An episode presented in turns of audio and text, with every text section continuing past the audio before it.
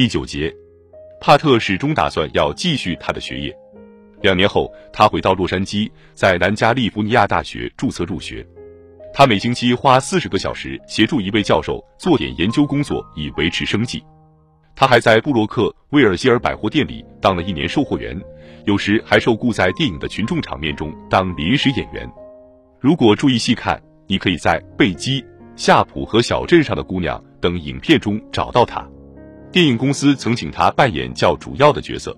甚至请他当职业演员，但他不肯放弃学业。一九三七年，他在南加利福尼亚大学以优异的成绩获得理学学士学位，和我在杜克大学毕业是同一年。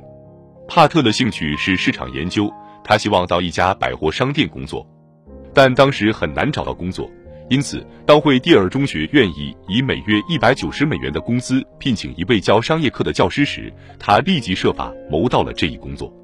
他一到学校就大受欢迎，学生和教职员工无不对他十分爱慕。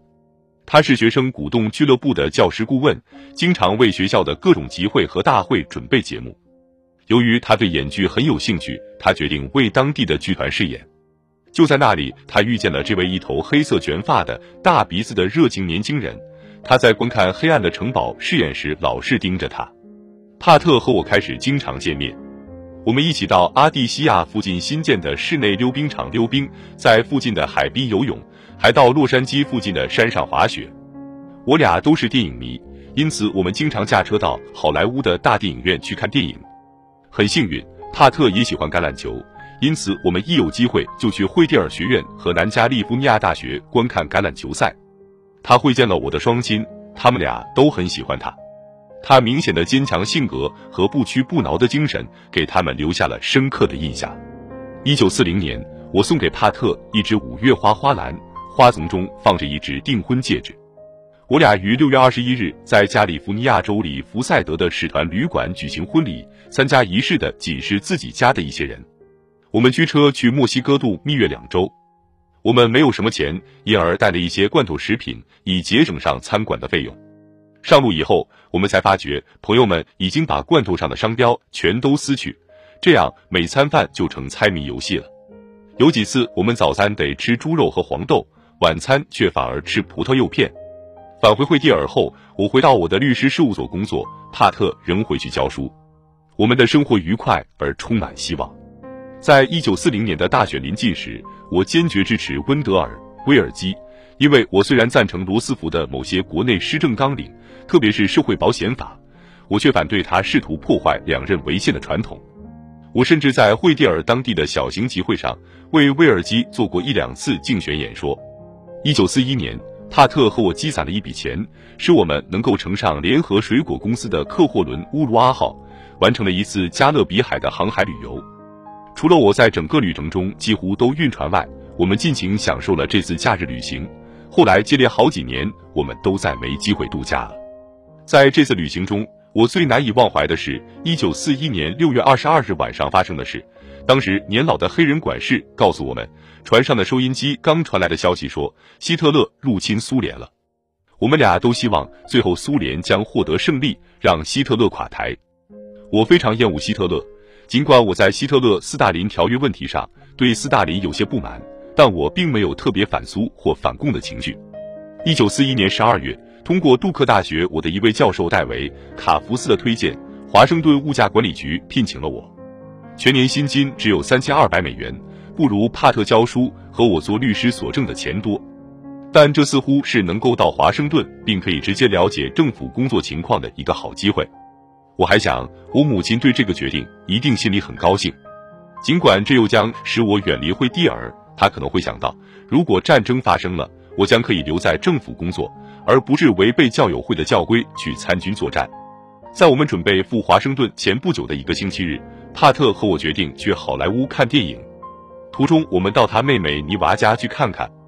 我们进门后，妮娃的丈夫马克说，他刚从收音机中听到一个未经证实的消息：日本人轰炸了珍珠港。我说，我肯定这仍然是我们经常听到的一些故意吓唬人的报道，因此我们仍旧去看那一场电影。电影结束前不久，戏院的经理中断了影片，通知说现有命令让所有的军人立即回部队去。在我们离开戏院时，我看到报上的大字标题：“日本人轰炸珍珠港。”我走过去看，报童举起了报纸，他说：“先生，我们打仗了。”一九四二年一月初，帕特和我驱车穿越整个国家到达华盛顿，现在他已是处于战争状态的一国首都了。我们在离华盛顿不远的弗吉尼亚找到一套很小的公寓，我便去设在独立大街上物价管理局的一个临时办公处去报道。该处离国会大厦只有几个街区，在物价管理局八个月的工作说不上特别愉快，但对我来说至少是有教益的。我是定量协调组的助理律师，这个组主要处理橡胶和汽车轮胎的定量分配问题。我在这里上的第一课是知道了政府官僚们是怎样在进行工作。我进政府工作的薪金级别是 P 三级，每年薪金三千二百美元。我发现其他一些比我学历低、还没有我那么久的律师经验的人，却比我高一级，是 P 四级，有些人甚至是 P 五级，每年薪金四千六百美元。我没有提出这个问题，但我却曾同人事处我所熟悉的一些人谈论过这件事。我的一个上司戴维·劳埃德，他后来是杜鲁门总统的高级顾问之一，说搭个小班子，申请要两三个人给你做助手，那我们便能提升你到 P 五级。我说，但我不需要什么助手。他回答说：“那你就提升不了。”作为轮胎定量分配组的一个小律师，我不能说我对物价管理局产生了多大的影响，但这段经历对我后来的政治生涯中我所制定的政策却有巨大的影响。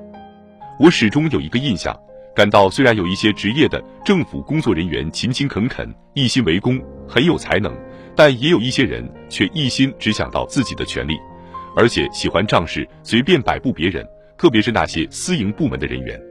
定量分配工作很难做，尽管有战争这个刺激因素，并以爱国主义为号召来加以支持。我知道，一旦战争结束，定量分配和物价管理几乎是无法实行的。如果还要继续实行政府控制的办法，那唯一得到好处的将只是黑市商人，一如禁酒时期的私酒商一样。物价管理局的许多人可以缓意。在办公室里度过战争时期，尽管我有教友会教徒的背景和信仰，我从来也不想这样做。当我听到征募年轻律师任海军军官时，我便和帕特谈论了这件事，并申请取得军官任命。一九四二年八月，我被送往罗德岛昆斯特的海军军官学校受训。